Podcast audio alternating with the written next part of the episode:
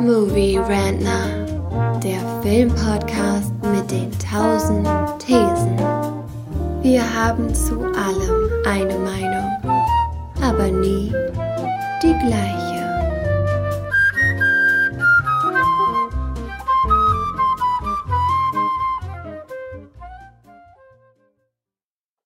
Rührentner, das Format, in dem wir über aktuelle Filme reden, die gerade im Kino sind oder in den Streamingdienst deiner Wahl gekommen sind. Und da reden wir heute über Shang-Chi and the Leg Legends of the Ten Rings, einen der letzten Marvel-Filme aus der Phase 4 des Marvel Cinematic Universe.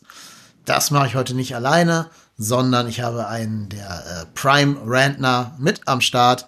Optimus Prime, der Carsten. Grüß dich, moin. Grüß dich, Optimus Prime. Optimus Prime Rantner. Okay. Zumindest, weil du von Anfang an dabei warst, also weil du ein, ein Gründungsmitglied der Fab Four bist, sozusagen. Ich, ich glaube, ich fühle mich geschmeichelt. Ja, auf jeden Fall. Ähm, hat dich denn auch dieser Film geschmeichelt, äh, Shang-Chi, oder mit welchen Emotionen hast du deinen Stream beendet? Fang du erst mal an, sagen wir mal so, würde ich sagen. Ich gebe mal einen Disclaimer. Äh, ich habe bis jetzt jeden einzelnen Marvel-Film gesehen, alle, auch in der richtigen Reihenfolge, weil ich habe die alle im Kino gesehen. Und da habe ich selbst bei Chang-Chi keinen, äh, keine Ausnahme gemacht, obwohl da gerade die Pandemie ähm, zugeschlagen hatte und man nicht so genau wusste, wie sicher so Kinobesuche sind und so, habe ich ihn trotzdem im Kino gesehen. Ich habe es zumindest nicht bereut, ihn äh, gesehen zu haben im Kino. Also mir tun jetzt da die, die 10 Euro oder was für die, für die Karte nicht leid. Aber ähm, ich finde, wie bei den allermeisten Phase 4 Filmen des MCU, hat er mich mit einem unbefriedigenden Gefühl zurückgelassen. Also ich fand ihn nicht schlecht, aber ich fand ihn sehr, sehr, sehr durchschnittlich für, für so einen Marvel-Film. Ähm, also ich würde ihn wirklich irgendwo genau in der Mitte aller dieser 22 MCU-Filme ansiedeln. Ähm, wir können nachher noch genau herausarbeiten, warum das so ist. Mhm. Aber ich würde ihm so jetzt mit Schulnoten so eine 3, 3 plus geben quasi. Also du bist ja schon Marvel-Fan, kannst du sagen. Also wenn du die fast alle im Kino siehst. Ja, würde ich schon sagen, genau. Ja. Also ich bin ja eher Team Martin Scorsese. Für mich sind, ich finde die als Film prinzipiell auch durchschnittlich, bestenfalls, aber sind halt mehr Freizeitparks so. Die haben halt eine souveräne Qualität, da kann man nichts gegen sagen, so, die haben halt auch immer Schauwerte und sowas, und, äh, aber gerade diese Film, den fand ich in dem Sinne originell, dass er halt relativ, also für meinen Geschmack relativ wenig Superhelden Gedöns, sag ich mal, vorkam. Das war alles so, so man kann ihn mit, also mit wenig Fantasie kann man das auch als, als Fantasy-Film verstehen. Auch so, so mit leichten Harry Potter-Einleihen, wenn man jetzt äh, ganz wohlwollend denkt. Weil der hat ja auch dann seine Kräfte, die, die hat er von Anfang an, diese Kräfte so, die hat er versteckt, aber ist halt, das fängt dann auch in der realen Welt an und äh, geht dann über in so eine Fantasy-Welt, die jetzt auch ohne größere äh, äh, äh ich sag mal, Verweise auf das, auf das MCU-Universum auskommen und sowas. Und äh, für sich genommen fand ich ihn, also ich fand ihn stringenter in, sein, in, seiner, in seinem Fantasy-Ansatz als zum Beispiel Black Widow. Also der hat mich mehr enttäuscht in der Beziehung. Mhm. Kann ich verstehen, was du damit meinst.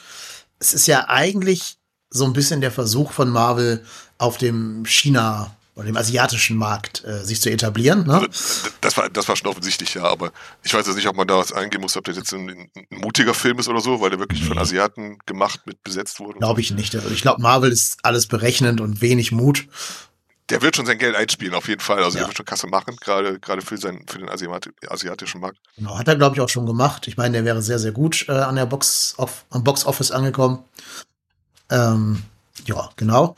Aber als Film an sich finde ich den wie fast jeden Marvel-Film. Also bei Black Widow hat mich in dem Sinne enttäuscht, dass ich gedacht hatte, der fängt bodenständig an, so, so wie als Born, sag ich mal. Ich dachte, das wird jetzt so, die sind mutig und probieren jetzt mal so ein bisschen so, so Richtung Agent-Thriller oder so. Wurde am Ende dann aber doch Marvel, halt mit, ich weiß zum Beispiel gar nicht mehr, was am Ende passierte. Also ich glaube, der, irgendwas stürzt er ab und die springen durch Trümmer herum oder sowas. Auf jeden Fall vollkommen übertriebenes wieder, also, woran ich mich nicht mal mehr erinnere. Da fand ich, äh, äh diesen Film zum, diesen Shang-Chi-Film also der ist natürlich auch Fantasy-Zuschuss und, und, und der, der gibt sich nicht viel, zum Beispiel mit Herr der Ringe oder sowas, wenn man da diese, diese, diese Endzeitschlacht sieht. Aber es war doch ein bisschen origineller als schon wieder da irgendwie, wenn was vom Himmel oder ein Skybeam oder sowas und, und was man beim Marvel da sonst so dann halt anbietet. Ja. Da fand ich den Film schon ein bisschen origineller. Und halt auch von der Besetzung, ich meine, Tony Leung habe ich schon lange nicht mehr gesehen. Der ist, äh, äh, hat mir sehr gut gefallen, auch ähm, Die ne Frau, dessen Namen ich immer vergesse, deren Namen ich immer vergesse. Aquafina. Die, äh, nee. Die auch bei, ähm, jetzt hole ich die ganz große Verweise raus. Der Film hat mich zum Beispiel auch äh, ein bisschen daran erinnert, an diesen Quatchet Tiger Hidden Dragon. Ach so, Michelle Yeoh. Michelle Yeoh, genau. ja, ja, Michelle- okay. Ja, genau. Mhm. Weil gerade Aquafina ist ja sein Sidekick, ne? Also die, die Dame, die mit ihm rumzieht und witzige Witze machen soll, die fand ich Die schon fand ein bisschen nervig. nervig, ja. Ich Die auch. war wirklich nervig. Also es hätte schlimmer ausfallen können. Ich fand jetzt, also es gab schon schlimmere Vertreter, also sagen wir so. Die hat jetzt nicht den Film kaputt gemacht. Nee. Aber die Stars sind natürlich andere. Also Ja, am Ende war sie halt gegen jede Logik mit dabei. Also, dass sie ihr dann quasi so einen, so einen Bogen in die Hand drücken und sagen, du bist jetzt hier eine, eine Kämpferin. Naja, ne? Ja, ja, ja. Und, und wie sich das dann auflöst mit dem Bogen, ich meine, das war klar, das war sich überrascht. Da war ein bisschen auch banal halt, ne, aber so sind Marvel-Filme halt. Ja, das ist okay, da kann ich auch mit leben. Ähm, ich finde auch den Ansatz so eines Kung-Fu-Filmes gar nicht schlecht im Marvel-Universum. Das hatten sie ja schon mal ein bisschen versucht, auf dieser Netflix-Schiene mit äh, The Iron Fist zu machen, der ja auch in diese Kung-Fu-Richtung ging. Da ist halt überhaupt nicht funktioniert, weil da ist halt irgend so ein weißes Toastbrot aus England, der dann da die Kung-Fu-Action machen soll. Das war total unauthentisch. Die Filme, äh, die, die Kämpfe waren auch nicht gut gefilmt in der Netflix-Serie. Du bist ja unser Mann fürs Visuelle. Wie fandst du denn die, äh, die, die Martial Arts Kämpfe hier in dem Film? Wie gesagt, also ich würde auch wieder gerne, also was heißt gerne, also die haben mich sehr mit diesem ähm, äh, Crouched Tiger Hidden Dragon erinnert, weil es hat so, so ein bisschen, also für mich war das mehr Tanz, sag ich mal, als Martial Arts, weil ähm, ich, das kam jetzt nicht so auf die Akrobatik an oder das Können der, der Darsteller, fand ich, sondern halt mehr so, wie es visuell gefilmt wurde. Da war auch viele Spezialeffekte dabei und viel auch Wire-Kram und so. Aber es war auch, es ist, für mich hat es mehr was Tänzerisches, Tänzerisches gehabt, als, als wirklich Kämpfe, die jetzt sich jetzt in ihrer Dramatik übertragen. Weil, ähm, okay, die, die sitzen jetzt nicht in, in Baumwipfeln und, und schwingen da mit den Bäumen, sowas wie halt bei äh, Chow Yun Fat und Michelle Yeoh, aber es war schon, man konnte schon sehen, die haben die Kämpfe so konzipiert, dass sie auch für, für äh, als gutes Family Entertainment dienen. Aber auch, ich würde sagen, sie waren immer noch so grounded, dass sie auch noch den, den typisch westlichen Zuschauer nicht komplett abschrecken. Ne? Du meinst jetzt wie Crouching Tiger? Ja, genau. Also eben nicht, dass die Leute da plötzlich fast schon fliegen in ihrer äh, Martial Arts Technik, sondern halt immer noch irgendwie so auf dem Boden Tut's der Tatsachen. auch, ne? Ja, aber jetzt nicht, ähm, also nicht ohne eine Erklärung zu haben in Universe. Ja, wegen den Ringen und sowas, da Genau. stoßen sich ab und sowas. Ja, also es war gut gemacht von der Inszenierung her und sowas. Das war jetzt nicht, wo jetzt irgendwas ungelenk aussah oder ähm, ungekonnt. Auch der Kampf in dem Bus zum Beispiel, da, da gibt es ja durchaus so hier und da ein paar äh, akrobatische Einlagen, auch von einem Hauptdarsteller, glaube ich. Aber das ist jetzt natürlich nichts verglichen mit dem, was ich jetzt äh, persönlich bevorzuge. Also da ist jetzt kein, kein Kampf äh, vom, vom Stil, die jetzt, ähm, ich sag mal, sowas, was man bei The Raid oder sowas sieht. Ne? Das ist Mhm. ja irgendwie Nee, ich glaube, da ist man auch an der falschen Adresse dann für, wie du ja schon gesagt Ja. hast. Es sind Vergnügungsparks und keine äh, irgendwie Genre-Häppchen oder sowas. Das nicht. Was ich jetzt sehr schade finde, ähm, ja, wir machen ja sonst immer so eine Spoiler-Section und eine normale Section. Ich weiß nicht, ob man bei dem Film überhaupt groß irgendwas spoilern kann. Ähm, Finde ich jetzt nicht. Nee, also ein, ein Auftritt kann man vielleicht spoilern für Marvel-Fans, dass man das dann vorher erwähnt und davor warnt. Aber erstmal können wir jetzt trotzdem, glaube ich, aufs Ende zu sprechen kommen, ohne dass es als Spoiler angesehen wird. Weil ich finde nämlich schade, und das ist meine Kritik an diesem Film, dass sie am Ende ihren Kung-Fu-Ansatz halt verlieren. Ne? Also bis dahin war es ja immer, die ersten zwei Drittel sind ein Martial Arts Film. Und dann kommen sie ja in dieses Fantasiereich, dieses asiatisch äh, Fantasy-Gedöns. Und ab dann ist es im Endeffekt kein Martial Arts Film mehr. Dann wird es halt wirklich mehr so, kleine Rebellenarmee muss ein Dorf gegen eine Übermacht verteidigen. Und diese Übermacht ist eben in dem Fall irgendwelche chinesischen Fabelwesen. Und es ist dann auch wieder eine Schlacht im Himmel, was du ja schon bei Black Widow gerade kritisiert hast. Finde ich hier nämlich auch. Ähm, dann wird halt gegen irgendeinen so Drachen da ähm, gekämpft. Anstatt, also eigentlich lief der Film doch darauf hinaus, dass am Ende der Kampf steht, er, also unser Shang-Chi, kämpft gegen seinen Vater, Mann gegen Mann, Mann gegen Mann, Fist gegen Fist, Mano a Mano. Und das hat der Film nie eingelöst. Und das finde ich eine verpasste Chance, weil du hast ja, du hast mit diesem Bösewicht in dem Film, einen der besseren Marvel-Bösewichte erwischt, der sogar überall sehr, sehr groß gelobt wird, ist einer der besten Marvel-Bösewichte. Ich nenne jetzt seinen Namen mit Absicht nicht, weil der Name wäre ein kleiner Spoiler. Ähm, also auf jeden Fall den Vater von Shang-Chi. Und alles läuft auf diese Konfrontation hinaus. Kann, kann, kann ich mal kurz fragen, wieso wäre das ein Spoiler?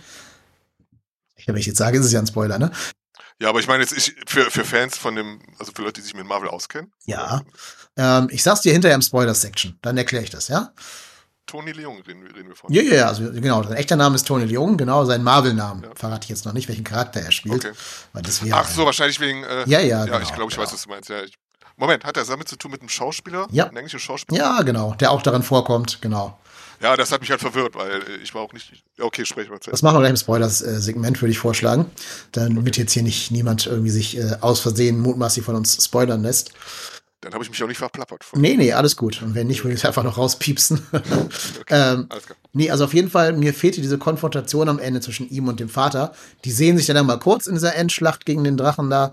Aber mhm. es ist ja, das Gute an so Kung-Fu-Filmen ist ja, du kannst die Endkämpfe eigentlich persönlich gestalten. Zwei Menschen stehen einander gegenüber und kämpfen mit ihren Fäusten. Viel persönlicher wird's ja nicht. Und diesem ähm, persönlichen Konflikt hat sich der Film entzogen. Und das fand ich sehr schade. Hm. Um es mal kurz aufzugreifen, weil du meintest, ähm, der, der kippt ja dann am Ende und wird dann zur Fantasy. Was bei Black Widow so ähnlich wäre, meinte sie. Also Black Widow, also hier dieser, ähm, ähm der Film Shang-Chi, der hat mir ja nichts vorgemacht. Also ich meine, spätestens ab dem Kampf mit dem Bus weißt du Bescheid, okay, das ist jetzt alles überdrehte ähm, Fantasy-Action. Während halt Black Widow, wie gesagt, die fangen sehr gegroundet an. Also der, der hat schon, ich kann mich da an diesen Kampf, das ist auch wirklich die einzige Action-Szene, an der ich mich noch erinnere. Dieser Kampf von Black Widow gegen ihre, okay, ich will auch nicht spoilern, aber gegen eine Frau in der Küche und sowas, das war halt, das hatte so ein bisschen erdiges, so einen erdigen Touch. Und ich habe gedacht, die ziehen jetzt, jetzt den ganzen Film durch. Und, und meine ist halt wieder Spektakel. Und bei ähm, Shang-Chi ist halt von Anfang an Spektakel und überdreht, auch albern. Wie zum Beispiel, wenn sie ja drüber fahren, dieses Fantasy, durch den Wald in dieses Fantasy-Reich, das war ich vollkommen verbrannt. Das hat mir den Film jetzt nicht kaputt gemacht, aber die Idee mit den Autos da durch so einen, so einen Zauberwald, das war schon ziemlich knackig. Vor allem noch schön das Sponsorenlogo immer vorne drauf, ja. ne?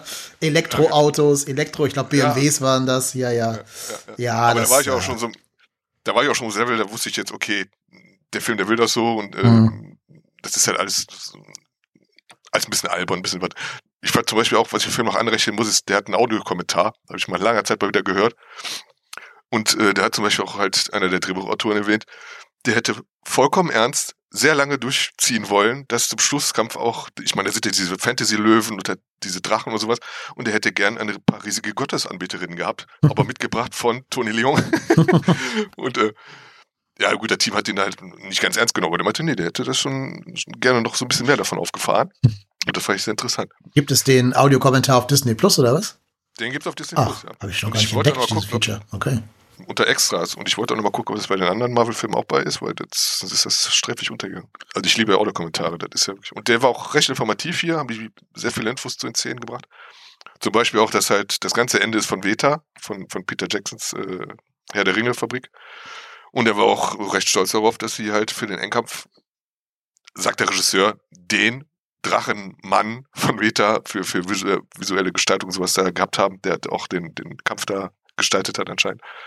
Und dementsprechend gut aussah auch, fand ich. Also der hat mir schon Spaß gemacht. Ja, also gut aussehen tut's auf jeden Fall. Das Aber die hat, die, äh, ich bin abgekommen. Die hat gefehlt, die, ähm, die Verknüpfung zwischen Sohn und Vater? Oder ja, eine persönliche Konfrontation am Ende zwischen den beiden. Also ohne diesen ganzen Fantasy-Bim-Bum, sondern einfach die beiden. Es ist ein Kung-Fu-Film. Ich will, dass die beiden am Ende einen richtig fetten Martial-Arts-Kampf gegeneinander haben, wo sie ihr ganzes Können ähm, aufbieten müssen, um den anderen zu besiegen. Das hättest du gern gehabt? Ja, natürlich, weil da lief der Film ja drauf hinaus. Wenn ich doch Vater und Sohn als Konfliktpärchen aufbaue. Aber es gibt ja, äh, ich sag mal, Graufe. Ja, aber der ist ja wirklich in diese Schlacht integriert und kriegt überhaupt keine Luft zum Atmen. Ich will jetzt, okay, jetzt sparen wir doch ein bisschen. Ja, wir gehen jetzt mal, ne, Warnung an alle. Ab jetzt kommen die Spoiler. Wir brauchen mal irgendwann einen Jingle oder irgendwas für das Spoiler-Segment, aber ab jetzt kommen die Spoiler. Jetzt bitte ausschalten, wenn ihr den Film noch sehen wollt auf Disney Plus und dann kommt er wieder her, nachdem ihr ihn gesehen habt. Aber jetzt dürfen wir hier frei von der Leber wegreden. Okay. Weil ich, ähm, das wird auch der Regisseur im Audiokommentar und das ist mir auch aufgefallen. Ich fand das halt relativ gelungen, dass jetzt da irgendwie kein großes Spektakel zwischen Vater und Sohn passiert ist, sondern der Vater halt, der äh, Tony, Tony Jung ist im ganzen Film über böse und äh, relativ finde ich einzig und erst ganz zum Schluss, wo er quasi die Ringe von sich aus fallen lässt, um halt dem Sohn zu übergeben. Das war so in dem Sinne der kraftvollste Moment von seiner eigenen ähm, Bekehrung. Und das hat mir schon gut gefallen, dass er jetzt nicht halt ja. so ein riesiges Zinnober. Ich meine, wie will man das auch toppen? Ich meine, im Hintergrund kämpfen zwei Drachen und, äh, und dann noch ein Vater- und Sohn-Kampf. Ja, das äh, nennt sich Star Wars, ne? Und hat da sehr gut funktioniert. Ähm, was, was wäre Star Wars ohne die Konfrontation zwischen Vader und Luke in einem persönlichen Setting, wo nicht noch tausend andere Figuren drumherum tanzen? Moment, aber erinnerst du dich wirklich noch in allen Details mit jedem Schwertyp oder sowas? Oder fandst du den Endkampf wirklich so beeindruckend zwischen Luke und Vader? Oder war es nicht smarter, wie äh, Darth Vader Obi-Wan Kenobi bekämpft? Wenn, wo sich, äh, Achtung, Spoiler, Obi-Wan Kenobi einfach auflöst. Es sind halt Kämpfe aus den 70er Jahren. Die sind entsprechend inszeniert, dass da zwei alte Männer aufeinander. Von der Idee her. Von der Idee her fand ich das, ist es natürlich markanter, wenn er sich einfach auflöst und. Ja, aber die Idee ist schon, nein, also von der Idee her ist schon Vater gegen Sohn impactvoller als damals halt, als noch gar nicht klar war, dass Obi-Wan und Darth Vader in der Relation zueinander stehen. Das kam ja erst später raus durch die Sequels. Also, ähm, nee, da fand ich schon den Vater-Sohn-Kampf deutlich emotionaler. Und den finde ich auch eigentlich cineastisch gelungener, diesen Kampf. Alleine, weil ja auch Luke dann ein Tribut zahlen muss, dass er sich halt Darth Vader entgegenstellt, der verliert eine Hand in dem Kampf. Ähm, ist dramatischer auf jeden Fall. Ja, ja, auf jeden Fall. Und das hätte dieser Film, also Shang-Chi jetzt auch sein können, hat's aber darauf verzichtet. Und deswegen wird auch am Ende diese, diese ganz späte Wendung des Vaters für mich nicht authentisch genug rübergebracht. Nee, äh, Wendung ist jetzt auch viel gesagt. Ne? Also er ist jetzt, er hat ähm, am Ende die, die kurz die Einsicht bekommen, dass jetzt, ähm, dass er die ganze Zeit auf dem falschen Weg war und hat, hat sich zum Schluss dann doch halt, ja eben sprichwörtlich die Ringe übergeben mhm. und ähm, das hat mir gut gefallen, so als Geste. Anstatt jetzt irgendwie so ein riesiges, da, wenn sich da gegenseitig in den Boden dreschen oder sowas, ich weiß nicht, was man da auffahren könnte dann. Ich meine, man muss ja auch ein bisschen was bieten dann. Gegen die Übergabe der Ringe durch, so als, als äh, Redemption-Moment, als Geste, da spricht auch nichts gegen. Das ist alles gut. Nur mir hat einfach so dieses, das vorher gut aufgebaute persönliche Element gefehlt. Ähm, ich hätte die Bra äh, Drachen auch an sich gar nicht gebraucht. Die waren nett anzugucken, waren Spektakel. Mir wäre aber trotzdem das persönliche, familiäre lieber gewesen. Das ist aber meine persönliche Vorliebe einfach. Ähm, jetzt können wir spoilern. Also der Vater ist der Mandarin. So. Und ähm, das ist insofern auch ein Stück weit ein Redcon des Marvel-Universums, weil es gab mal einen Film von Shane Black, nämlich Iron Man 3. Und in Iron Man 3 ist der Mandarin hm, offenbart als ähm, Ben Kingsley. Und da haben ganz viele Menschen Anstoß dran genommen. Zum einen, weil diese Figur da als Witzfigur dargestellt wird, also weil Ben Kingsley eben so ein bisschen überweltlichen Schauspieler spielt, der so ein bisschen neben der Spur zu sein scheint und sich selber für den großen Akteur hält, ähm, mhm. aber vor allen Dingen auch kein Asiate ist. Also diese Figur ist halt original asiatisch die ist so ein bisschen angelehnt an Fu Manchu, den bekannten Superbösewicht, kann man quasi sich so merken. Und wurde da halt vom Briten gespielt. Das war vielen Leuten schon wieder zu Whitewashing-mäßig. Da hat sich also viel Kritik dran entzündet. Dann hat Marvel erstmal noch einen Kurzfilm veröffentlicht, so nebenbei irgendwie auf YouTube oder weiß ich nicht wo, auf jeden Fall nicht äh, irgendwie im Kino, wo Ben Kingsley im Gefängnis ist und es kommt heraus, dass er nicht der echte Mandarin ist, sondern nur ein Strohmann ist vom echten und durchaus auch asiatischen und ernst gemeinten Bösewicht. Und jetzt hat Shang-Chi eben zehn Jahre später oder wann auch immer herausfinden ähm, lassen, uns als Zuschauer, dass dieser Mandarin eben der Vater von Shang-Chi ist, also Tony Liu. Und deswegen taucht auch Ben Kingsley wieder auf in dem Film als, als Hofnarr von, von Tony Liu. Ähm, hat das deine Verwirrung schon ein bisschen aufgeklärt jetzt oder bist du immer noch verwirrt? Jetzt gerade schon, ja. Ja, ich war, äh, also Iron, My, Iron Man 3 ist viel zu weit weg. Als, also ich wusste, Ben Kingsley, der ist, mal, der, der ist auch mal bei Marvel aufgetaucht, daran erinnere ich mich. Und als ich den dann gesehen habe, so, da war auch klar, irgendwas mit Mandalorian. Das das, Mandalorian ist was anderes. Man Mandarin. Mandarin, okay. Siehste. Und äh, also daran habe ich mich erinnert, aber ich konnte ihn nicht zuordnen. Also ich wusste, der hat auch irgendwas ähm, äh, so einen asiatischen Ursprung, aber ich konnte nicht so richtig zuordnen. Und das hört sich jetzt gerade an, als äh, ist Ben Kingsley, jetzt, ben Kingsley jetzt nur da drin, um da halt die, die, ähm, den Umstand zu reparieren. Ja. Also im Endeffekt war das so ein Sorry an die Fans. Ich fand den auch sehr sagen. verschenkt, muss ich dazu Ja. Ich fand den sehr verschenkt. Also gerade am Ende, irgendwann taucht er einfach nicht mehr auf. Irgendwann ist einfach weg, ne? Der hatte keinen so richtigen Abschluss, diese Figur. Ich fand den halt ein bisschen, ein bisschen sehr clownesk. Ja. Also Gerade zum Ende wurde sich dann, ich bin nur Entertainer und ich will mich. Das, das, ja, ich finde auch. Also, das ist, es ist Gandhi. Das war mehr ne? für Fans. Ja. Die haben da Gandhi als Schauspieler in, in ihrem Cast und machen da sehr wenig drauf. Ja. Itzhak Stern, ja, und die machen da zu wenig draus, ne? Also, man kann noch mehr aus Ben Kingsley rausholen als nur diese Clown-Rolle. Vielleicht hätte man Ach, ihm ja auch so diesen Heldentod dann gönnen können, dass er dann einmal einmal am Ende doch so auf der großen Bühne seinen Auftritt hat und mit irgendeiner, äh, mit der großen Performance da den Bösen ablenken muss oder irgendwas und dann von dem Drachen gefressen. Irgendwie sowas, also was Würdiges. Halt. Liegt einfach nur am Boden. Ja, ja, genau, und ist einfach weg, ne? Ja, das, äh, ja, das war ein bisschen strange. naja, es gibt auch so ein paar andere Tie-Ins in das Marvel-Universum. Benedict Wong taucht ja auf als, als Wong aus Iron Man, äh, Quatsch, aus Doctor Strange. Den Ähm, habe ich zum Beispiel erkannt. ja, genau. Der ist ja auch ein bisschen sehr offensichtlich dann da. Am Ende kommen noch mal ein paar Avengers ähm, und machen schon mal so die Brücke zum neuen. Mh, Hast du, hast du die Black Widow erkannt? die Black Widow? Die habe ich nämlich zum Beispiel auch nur erkannt, weil ich den Audiokommentar gehört habe. Der Regisseur hat, es gibt halt diese Szene, bevor die da in diesen, bevor die da in diese Arena gehen, gehen die an so Fenster vorbei. Und im einen Fenster kann man sehen, ja, das ist Black Widow, die da gegen jemand anders kämpft. Wirklich eine Black Widow? Ja. Okay. Also halt eine von den Black Widows. Ja, ja. Jetzt nicht die Black Widow, sondern eine von, von, von diesem. Ja, ja, gibt ja ganz viele. Das hat ja die, der Solo-Film klar gemacht. Nee, habe ich nicht gesehen. Ich dachte, da hätten nur so Fabelwesen gegeneinander gekämpft oder so. Ist mir auch nicht aufgefallen beim ersten Mal, aber als ich ihn nochmal mit Audiokommentar gesehen habe, dachte ich, ah ja, nettes Detail. Ich weiß nur, dieses, es gibt ja ein Monster, gegen das Wong kämpft. Und da kommt hinterher raus, dass das so ein ähm, gestagter Fight war, also dass sie sich abgesprochen haben. Ne? Mhm, mhm. Dieses Monster ist auch wiederum ein Redcon aus einem anderen Marvel-Film. Und zwar aus dem Hulk-Film mit Edward Norton. Also der Hulk-Film, mit dem wir alle den Mantel des Schweigens Der ist das, Tim Worth? Ja, das ist die ähm, Abomination. Ne? Also Tim Worth quasi. ja, ich glaube, im Film war das Tim Ross, ich bin gerade nicht ganz sicher. Ja.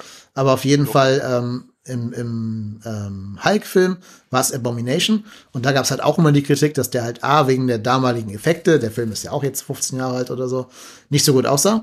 Und B, dass er auch ähm, dem Comic-Vorbild nicht gut genug entsprochen habe. Deswegen haben sie hier auch sein Design geredconnt und ihn damit jetzt aber auch quasi dann im, im echten Cinematic Universe Marvel, Marvels ähm, quasi nochmals willkommen geheißen, sozusagen. Das wusste ich zum Beispiel nicht. Ich habe mir zum Beispiel gedacht, das wäre einer von diesem, ähm, der mit der Schuppenhaut. Ich weiß ja auch nicht, der gibt's ja auch öfters mal, so, so Croc, Crocman, keine Ahnung. Ja, das ist, das ist DC, was du meinst, Killer Croc. Ja, ja, irgendwie sowas, ja. Ja, ja, aber das ist äh, falsches Universum. Also Hulk hätte ich ihn jetzt gar nicht zugeordnet, aber war mal interessant. So. Ja, ne? Also ähm, Mhm. auf jeden Fall sind da einige, finden da so einige Metageschichten statt, für die man schon sehr tief drin sein muss in dem im Marvel Cinematic Universe.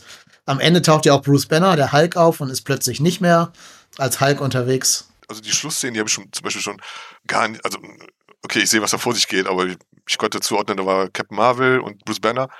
Aber was die jetzt groß zu erzählen hatten, willkommen im Team und mehr, mehr war da nicht. Das Einzige, was vielleicht ein, ein Plot-Thread für die zu Zukunft sein könnte, dass sie halt sagen, dass sie nicht wissen, welchen Ursprungs die Ten Rings sind. Also die zehn Ringe, die er da trägt, sind irgendein Material, ähm, das man nicht definieren kann. Manche haben vermutet, das hätte was mit dem, mit dem Eternals-Film zu tun. Spoiler hat's nicht, also da kommt das nicht drin vor.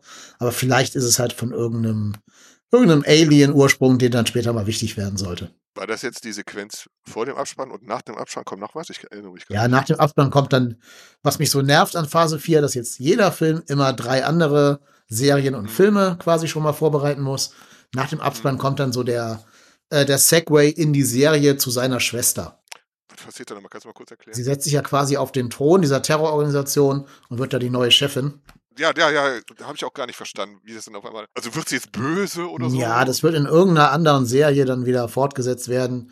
Das, ja, das ist wieder mal einfach nur so ein, so ein Sequel-Baiting, wie man das ja nennt. Mhm. Äh, das ist ein großes Problem für mich gerade in der ganzen Phase 4 des Marvel-Universums, dass die immer mehr damit irgendwie beschäftigt sind, ähm, schon die neuen Sachen anzustoßen, als uns vielleicht erstmal mehr Zeit mit Shang-Chi zu geben. Also mir wäre zum Beispiel lieber gewesen, dass die Endszene einfach nur er und Aquafina im Kino sind oder bei ihrem Job als Valet-Parker sind oder irgendwas ähm, Mhm. und noch mal ein bisschen seine Story rund machen und nicht schon quasi wieder äh, tausend andere Sachen anleiern.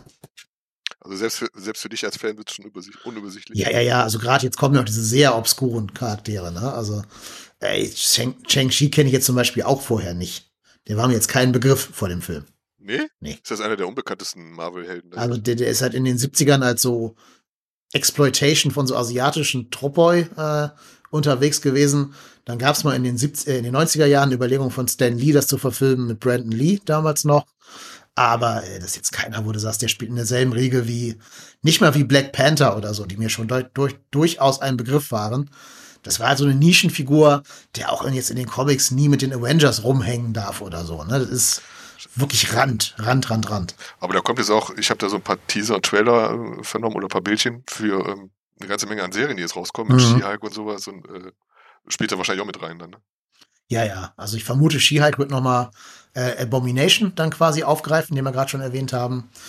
Ja, und wo wir jetzt die Schwester wiedersehen werden, in welcher, in welcher Folge ist mir, oder welcher Serie oder irgendwas, ist mir auch noch nicht so ganz äh, klar. Weiß ich nicht. Ja. Ich habe aber auch noch eine andere Kritik an diesem ganzen Phase 4 des Marvel-Universums. Ähm, das ist aber auch wieder so eine Nerd-Kritik, muss ich dazugeben. Das wird einen normalen Menschen wahrscheinlich auch interessieren. Hast du Avengers Endgame gesehen? Ja. Und davor ja auch schon Infinity War, der endet ja damit, also auch ein Spoiler für Infinity War, aber die enden ja damit, dass Thanos die Hälfte der Menschheit we wegsnappt. Ne? Also dass die Hälfte der Menschheit des gesamten Universums quasi einfach verschwindet. Mhm. Und ich finde, in diesen Filmen, die jetzt nach dem Snap spielen, also nach Endgame, merkt man davon nichts mehr. Das ist ja ein Ereignis, was im echten Leben die ganze Menschheit komplett für Jahre hinaus prägen würde. Zum Beispiel Falcon and the Winter Soldier, diese neue Serie, äh, die danach kam, die geht so ein bisschen da rein, dass es jetzt zum Beispiel halt Probleme gibt, dass Leute jetzt plötzlich in Wohnungen wohnen, wo die drin gewohnt haben, die weggesnappt worden sind. Jetzt kommen die aber wieder, die weggesnappt worden sind und wollen ihre Wohnung wieder haben und so. So ganz reale Probleme. Und das adressieren diese neuen Marvel-Filme gar nicht. Also es wird gar nicht klar, wurde zum Beispiel Aquafina weggesnappt oder seine Oma. Ne? Also die Hälfte aller Menschen war weg. Warum tangiert die das nicht? Warum wird das nicht erwähnt? Warum war von denen keiner weg? Das haben sie bei Spider-Man schon doof gemacht. Das haben sie bei Eternals nicht adressiert in dieser Art und Weise. Das fehlt mir einfach. Das macht das Universum wieder weniger glaubwürdig. Jetzt, wo du es sagst, also ich, ich habe das nie so, auch die späteren Filme, die ich danach gesehen habe. Also jetzt, wo du es sagst, ich habe immer gedacht, das, vielleicht spielen die auch vor diesem Ereignis oder sowas. Oder, oder ähm, ich meine, in dem Film jetzt hier ähm, Shang-Chi, kann das sein, dass das der Umstand mal kurz bei einem Tischgespräch aufgegriffen wird? Kann sein, dass es mal im Nebensatz erwähnt wird. Bei den Eternals wird es auch erwähnt. Ja, klar, aber ne, es geht mir darum, ich will Aber halt fühlen. nur, das, ja, das ist halt wirklich nur eine Erwähnung und ich Ja. meine, die Hälfte der Menschheit wurde Genau. ausgelöscht und äh, da hast du schon recht. Überleg mal, wie uns zum Beispiel 9-11 als Menschheit verändert hat, was alles Ja. anders geworden ist seitdem. Ne? Und das war ja verglichen mit die Hälfte der Menschheit verschwindet, ein kleines Ereignis, so gesehen, das nur in einem, einer Stadt oder ein paar Städten in einem Land passiert ist und äh, natürlich deutlich weniger Impact haben kann, als wenn die Hälfte der Menschheit plötzlich von irgendeinem so Gottwesen weggesnappt wird. Ich glaube, da hat sich Marvel keinen Gefallen getan. Die hätten irgendwie das so machen müssen, dass sich quasi keiner außer den Helden mehr an den Snap erinnern kann. Das hätte denen viel Stress äh, erspart. Aber haben sie nicht gemacht. Und deswegen erwarte ich jetzt schon, dass die Filme sich so anfühlen, dass ich zumindest das Gefühl habe, dass das das Universum geprägt hat. Da hast du allerdings recht. Ist mir nie so aufgefallen. Also ich, zum Beispiel auch hier äh, dieses ähm, äh, Shang-Chi hätte ich auch zum Beispiel gedacht, okay, das Spiel, spielt vielleicht vor dem Ereignis oder so. Naja, ganz aber nicht, weil am Ende taucht ja Bruce Banner auf und hat die Hand verletzt. Ja, wollte ich gerade sowieso fragen. Warum war seine Hand verletzt? Weil er derjenige ist, der den, den Resnap dann macht in Endgame. Also Hulk ist ja der, der die Leute wieder zurück snappt. Und da geht's ja seinen Arm bei äh, über den Jordan. Und das ist halt noch eine Nachwirkung davon.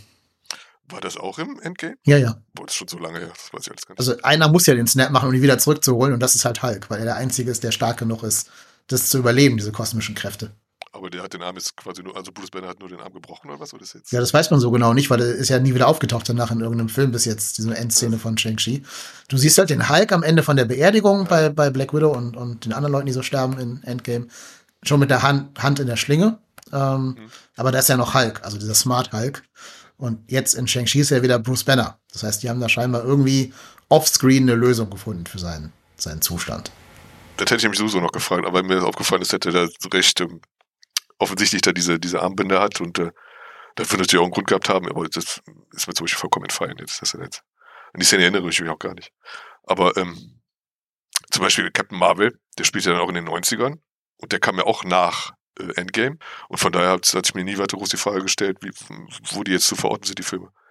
Obwohl ich mich, wie gesagt, also ich meine, ich meine mich an dieses Tischgespräch zu erinnern, wo sie hat von- was von einem Schnipp erwähnt, aber das war auch nur so ein Nebensatz. Ja, das kann sein, dass so ein bisschen Exposition-Dumping da passiert, klar. Ja, ja. Aber ne, ich will es halt fühlen und nicht hören. Aber letzten Endes war es für dich ein mittelmäßiger Film zwischen. Ja, also die kann man wirklich gucken, so sonntags, draußen ist Winterwetter und ich habe keine Lust rauszugehen. Dann kann man den reinschmeißen. Wie eigentlich alle Marvel-Filme, ne? Ja, aber es gibt ja welche, die stechen aus diesem Brei dann doch hinaus. Ja, Ausreißer gibt's immer, ne? Aber, Ja. aber so richtig, also so ein Film, wo du sagst, der ist unguckbar von Marvel, der ist jetzt mir noch nicht untergekommen. Ja, hast du Eternal schon gesehen? Nee. Deshalb. Deshalb ja. Warte mal ab, wenn, warte mal ab, wenn der auf, auf Disney Plus kommt, dann machen wir da mal eine Folge drüber. Also ich kann mir nicht vorstellen, dass dieser Film dir gefallen wird. Mir hat er auch nicht gefallen. Warum sollte der mir nicht gefallen? Ja, alleine, weil da nichts Visuelles passiert. Der ganze Film ist, die stehen rum und reden miteinander. Zweieinhalb Stunden lang. Und das halt jetzt nicht, nicht von einer Regisseurin gefilmt, die Wert auf ähm, so visuelle Ästhetik legt, sondern halt von Chloe Zhao, der es halt mehr so um Authentizität und Personen und Charaktere und so geht. Ähm, also ich glaube, das ist kein Film, der dich jetzt begeistern wird. Mich hätte er auch nicht abgeholt. Aber das ist ein Marvel-Film. Das ist ein Marvel-Film, ja, ja. Aber Eternals, ich, ich, ich kenne die jetzt gar nicht zum Beispiel. Es hat ein Jack Kirby, ne, Jack Kirby-Erfindung, deswegen äh, immer schon so, eigentlich ja eigentlich einladend dazu, sehr verrückt zu werden mit den visuellen Clues und so weiter. Also es ist sehr, sehr schön visuell aufzubereiten. Und das hat der Film eben gar nicht gemacht. Das sieht alles, die sind ganz stolz darauf, dass sie Natural Lighting benutzt haben bei Eternals, also halt natürliche Lichtquellen. Und wenn das schon dein, dein Unique Selling Point ist, glaube ich, hat der Film ein Problem. Aber das hat Kubrick damals mal mit, äh, was war das, Barry Lyndon? Barry Lyndon war das, ja. Ja, ja, war er auch stolz drauf. Bei Kubrick ist das ja auch alles okay, aber für einen Marvel-Film ist es vielleicht nicht so das, womit Leute ins Kino gelockt werden. Ich finde den Ansatz gar nicht schlecht. Wie gesagt, bei, bei Black Widow war ich schon ziemlich begeistert, als der, der Anfang so ein bisschen geerdeter mir vorkam, ein bisschen bodenständiger. Ja, ich meine, gucken dir an, wenn er auf Disney Plus kommt. Wenn die jetzt ein Doku-Drama aus Eternals machen oder sowas, oder? Ja, Doku-Drama auch nicht, aber hat überhaupt keinen fokussierten Film. Da ist alles durcheinander geschnitten auch. Also sämtliche Dialogszenen sind mit anderen Dialogszenen aus der Vergangenheit durcheinander geschnitten. Äh, und das macht es auch nicht einfach, dem Ganzen noch zu folgen. Die Charaktere kommen einem nie nahe, weil es davon zehn Stück gibt. Ja. Aber verwahr dir das für ja, ja, genau. nächsten Frühling. Kommt am 22. Januar 22 äh, auf Disney Plus. Am 22. Januar? Äh, sorry, 12. Januar. 12. 12. Januar 22. Ja, ich glaube, dann geht mein Abo auch noch. Ja, sehr gut. Guck mal, dann kannst du noch mitnehmen. Plan, plan dir viel Zeit an, zweieinhalb Stunden. Irgendwie ein gutes Sitzkissen drunter legen und dann los geht's. Ist das dann auch einer der längeren Marvel-Filme? Mhm, der längste bis jetzt, glaube ich sogar. Ich glaube, vielleicht außer Endgame und Infinity War könnte es der längste sein. Also wenn es auf äh, Disney auftaucht, dann gucke ich jeden Fall. Also ich hatte zum Beispiel auch nicht geplant, Shang, äh, Shang-Chi äh, Shang zu gucken. Aber äh, ich hatte ja erfahren, dass man die Bussequenz so hervorragend inszeniert sein soll, äh, der, der Kampf im Bus. Und äh, also wie gesagt, wenn man ein paar Martial Arts Filme schon mal gesehen hat, dann ist das halt, ist natürlich irgendwie, das ist jetzt nicht der beste Fight aller Zeiten oder so. Das ist wirklich, ist okay gemacht, aber ich meine, wenn jetzt die Leute ranführt oder gerade den, den Nachwuchs an halt äh, Martial Arts Filme, an, an halt äh, äh, Filme mit wirklich guten akrobatischen Einlagen. Der hatte auch ein bisschen was von Matrix, fand ich. Ist, Matrix wird jetzt auch nicht wirklich äh, äh, Wert auf Athletik gelegt oder so, sondern ist auch sehr viel inszeniert und im, also was heißt inszeniert, also die, man, man sieht die Abläufe, die sie eingeplant haben und sowas. Mhm. Da, sind, da tun sich beide Filme schon, äh, schon nicht viel. Ich habe ihm dann die Note 3 plus gegeben. Welche würdest du ihm geben? Schulnote?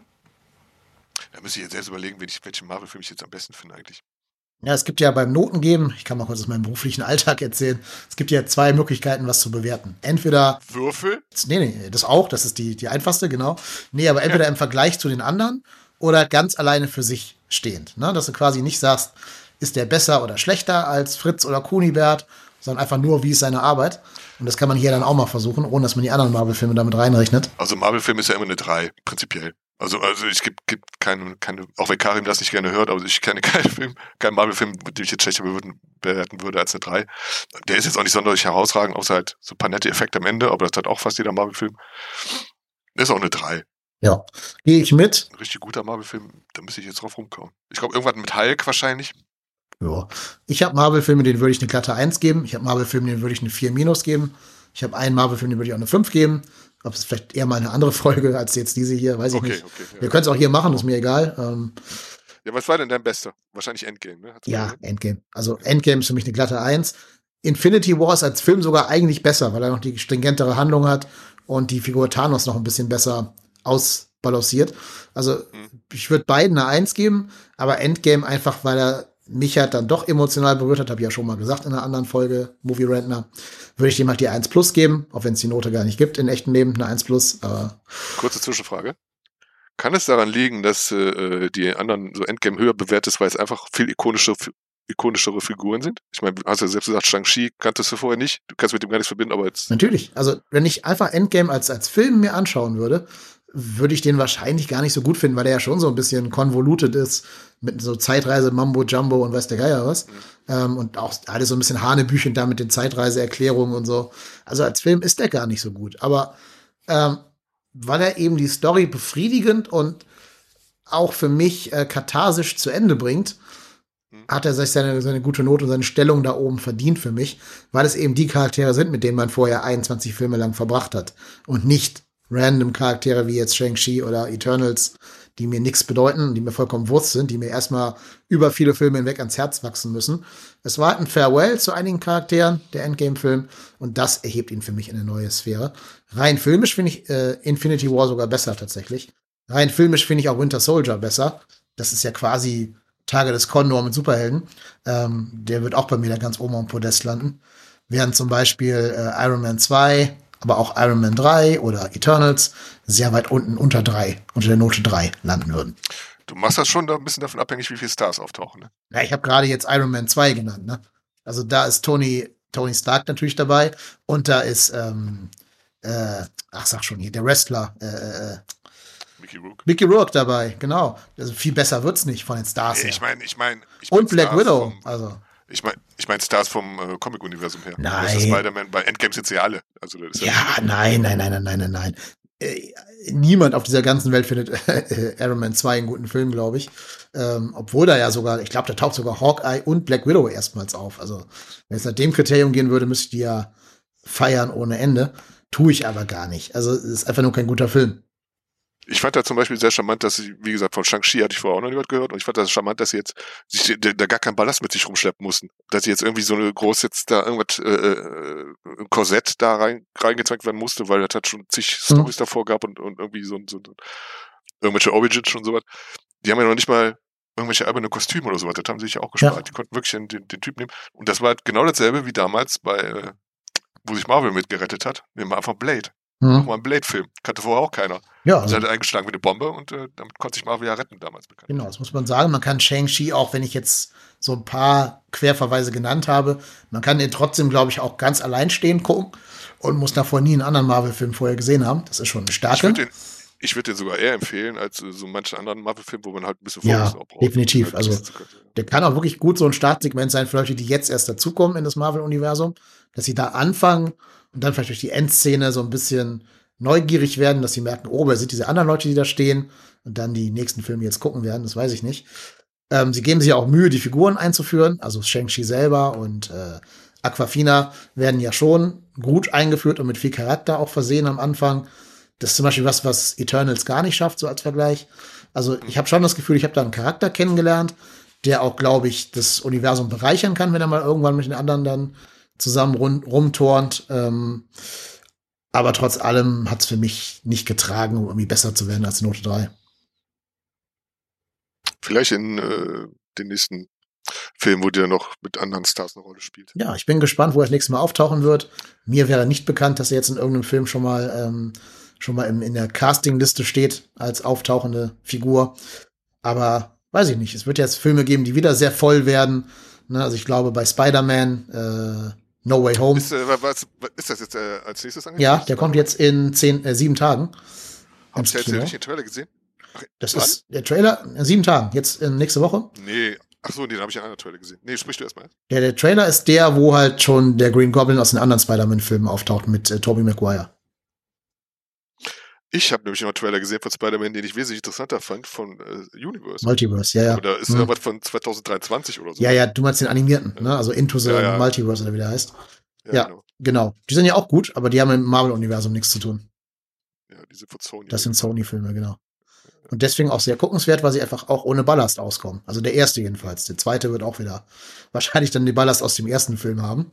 Aber den ersten kann ich wirklich jedem nur ans Herz legen, Into the Spider-Verse der war schon sehr gut.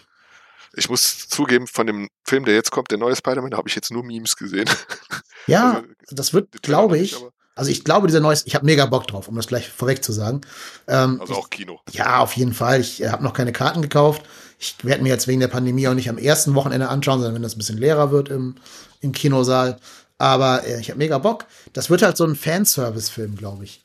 Die wollen ja jeden Charakter aus jedem anderen Film da irgendwie reinpressen. Also den Tobey Maguire Spider-Man, den äh, Andrew Garfield Spider-Man, die Bösewichte aus diesen Filmen alle. Das ist für Fanboys wie mich halt wirklich, ja, also wirklich schon so ein, so ein, so ein Schlachtfest. Hast du, hast du schon eine Idee, wie die das begründen wollen? Ja, das sieht man im Trailer. Ähm, ach, ich, äh, muss ich jetzt ausholen. Ist Ne? das auch mit verschiedenen Universen? Natürlich, natürlich. Oder? Ach so, ja, okay. Also die Serie Loki hat ähm, die Möglichkeit geschaffen, dass es jetzt ein Multiversum gibt. Also dass es nicht mehr eine Timeline gibt, sondern ganz, ganz viele, wo alles passieren kann. Das wurde dann in dieser Zeichen, dieser animier animierten Serie What If aufgegriffen, die Idee, dass halt alles Ja, wild ja. durcheinander gehen kann. Und jetzt sieht man im Trailer eben, ähm, dass Doctor Strange, also Benedict Cumberbatch, einen Zauberspruch durchführt, dabei aber gestört wird in seiner Konzentration, deswegen geht er schief. Und anscheinend werden dadurch irgendwelche Portale in diese anderen Universen geöffnet und dann kommen halt diverse andere Figuren rüber. Und da ähm, weiß man auch schon aus einem anderen Film, aber das spoilere ich jetzt nicht, dass da auch eine andere Figur auftauchen wird, die wir eigentlich schon aus einem anderen Universum kennen. Und eben die anderen Spider-Mans aus den vorangegangenen Filmen von Sam Raimi und Andrew Webb, die werden alle auftauchen, wahrscheinlich jedenfalls. Und ja, ich, ich werde mich drauf freuen als Fanboy. Ob das für die normalen Menschen noch guckbar sein wird dann, das weiß ich nicht. Oder ob man da völlig lost ist dann, keine Ahnung. Bin gespannt. Da muss ich da mal kurz hinzufügen, als normaler Mensch, auch wenn ich jetzt hier gerne mal so ein bisschen abschätzig da über die äh, Marvel-Filme und halt diesen Maschinerie dahinter dann äh, ein bisschen gerne urteile. Die haben halt auch, was du auch gerade erwähnt hast, zum Beispiel mit Loki und sowas, paar wirklich mutige und hervorragende Produktionen. Also ich habe zum Beispiel dieses What If, habe ich ja gefeiert. Auch One, also Wonder war mir zum Beispiel, heißt Wonder, ne? Wonder Vision. Wonder Vision, genau, da war mir schon zu mutig. Also da bin ich ja gar nicht reingekommen. Das war, da würde ich ja noch mal aus, möchte ich auch noch mal ausprobieren. Aber ist jetzt nicht so, dass Marvel immer nur die sicherste Schiene fährt oder wirklich äh, immer nur Freizeitpark und sowas. Das ist ein bisschen ungerecht, finde ich jetzt. Ja, also gerade in den Serien, gerade in den Serien trauen sie sich ein bisschen was, ne? Also Ja, ja. Wonder Vision ist ja, als ich- Wonder Vision ist ja so ein Spoof auf diverse Sitcoms, ne? Also erstmal diese 50er Jahre, hier, äh, hier kommt Lucy und sowas. Und dann später wird's auch irgendwie äh, Malcolm in the Middle und sowas, also durch die Jahrzehnte hindurch. Loki ist so ein bisschen Doctor Who-mäßig, würde ich fast sagen. What If ist total ähm, bunt und da gibt's auch Zombie-Folgen und sonst irgendwas. ja, ja, ja. Und äh, jetzt Hawkeye ist so ein bisschen, ich finde ja so ein bisschen, dass es Die Hard Vibes hat, weil es einfach an Weihnachten spielt und den zerbrechlichen menschlichen Helden zeigt, wie er da äh, barfuß kämpfen muss. Also Tatsächlich. so ein bisschen. Ob das der Intention ist, weiß ich nicht, aber ich habe diesen Vibe bekommen. Empfiehlst du das? Oder müssen wir das aussparen für einen anderen Frührentner? Oh, ich gebe Also ich ja, Beispiel, ich, ich hab's gesehen, ist aufgetaucht bei mir Hawkeye bei, bei Disney Plus so, aber ich habe da so viel, ich höre fast immer nur Schlechtes über Hawkeye, was das für ein Loser wäre und äh, äh, vom Charakter her, also vom Superheld-Charakter her, der kann nur Pfeile schießen oder irgendwas, irgendwelche blöden Memes, war wahrscheinlich zu viel gesehen, wo ich sagen würde, ja gut, ist jetzt nicht der spannendste Held wahrscheinlich, muss ich wahrscheinlich nicht gucken, aber wenn du jetzt sagst, das hat so ein bisschen da hart anleihen, dann klingt das schon wieder interessant. ja so ein bisschen. Also halt immer dieser, dieser normale menschliche Held ohne irgendwelche Superkräfte, der sich alleine halt irgendwelchen äh, Bösewichten mit Maschinengewehren gegenüberstellen muss. er ist jetzt nicht ganz alleine, er hat einen Sidekick, was halt wieder dieses Ding ist, was ich vorhin schon gesagt habe. Es werden wieder neue Charaktere für neue Filme aufgebaut, weil ja klar ist, dass Jeremy Renner nicht ewig äh, da die Actionhelden spielen kann. Der ist ja auch schon, glaube ich, über 50, der Mann. Deswegen wird eine 22-jährige Nachfolgerin aufgebaut. Aber trotz allem, so diese, die Szenen, die halt in diese Die Hard-Richtung gehen, die finde ich ganz gut. Ähm, also stirb langsam, ne? Wenn jemand jetzt nicht weiß, was Die Hard ist, stirb langsam hier in Deutschland. Ähm, ja, die finde ich ganz gut. Ich weiß, auf welchem Comic das basiert, nämlich My Life as a Weapon von, ähm, von Matt Fraction und David Ayer. Die finde ich ja sehr, sehr gut. Und wenn das in diese Richtung noch gehen wird in den letzten zwei Folgen, dann kann da noch eigentlich, ein, eigentlich einiges Gutes bei rumkommen. Ja, du kennst ja meinen Geschmack, also ich könnte mal reinschauen. Ja, also es gibt wirklich ein paar schöne Action-Szenen auch, die könnten dir gefallen. Es gibt eine richtig schöne Cast-Chase-Szene im äh, letzten, in der letzten Episode jetzt, die hat mir sehr gut gefallen. Und ansonsten musst du halt Wert auf so John McClane-Charaktere legen. Wenn das der Fall ist, dann guck mal rein. Ja, dann würde ich auf jeden Fall mal reinschauen. Klingt ja schon fast am spannendsten jetzt von den Aber ich würde warten, bis alle sechs Folgen erschienen sind, jetzt in zwei Wochen. Dann kannst du ja am Stück durchbingen. Ja, das würde ich auch schon so, so durchstehen. Mal gucken. Auf jeden Fall danke für den Tipp schon mal. Jo. Dann würde ich sagen, haben wir es für heute geschafft mit dieser Folge. Früh Rentner, ähm, Shang-Chi and the Marvel Phase 4 quasi. Haben wir alles hier so ein bisschen in einen Topf geworfen. Aber ist ja okay. Ähm, lasst uns gerne Feedback da. Wie hat euch Shang-Chi gefallen? Haben euch die Eternals gefallen? Sollte Carsten Hawkeye gucken? schreibt es uns mal auf Twitter at movierantner oder als E-Mail movierantner at gmail.com. Ähm, ja, und dann kommt mit uns in Kontakt, in Austausch. Wir freuen uns immer auf Feedback. Wir sind raus. Thanks for listening. Thanks for understanding. Tschüss. Ciao.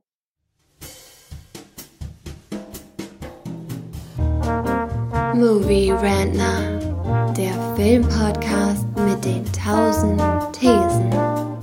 Wir haben zu allem eine Meinung, aber nie die gleiche.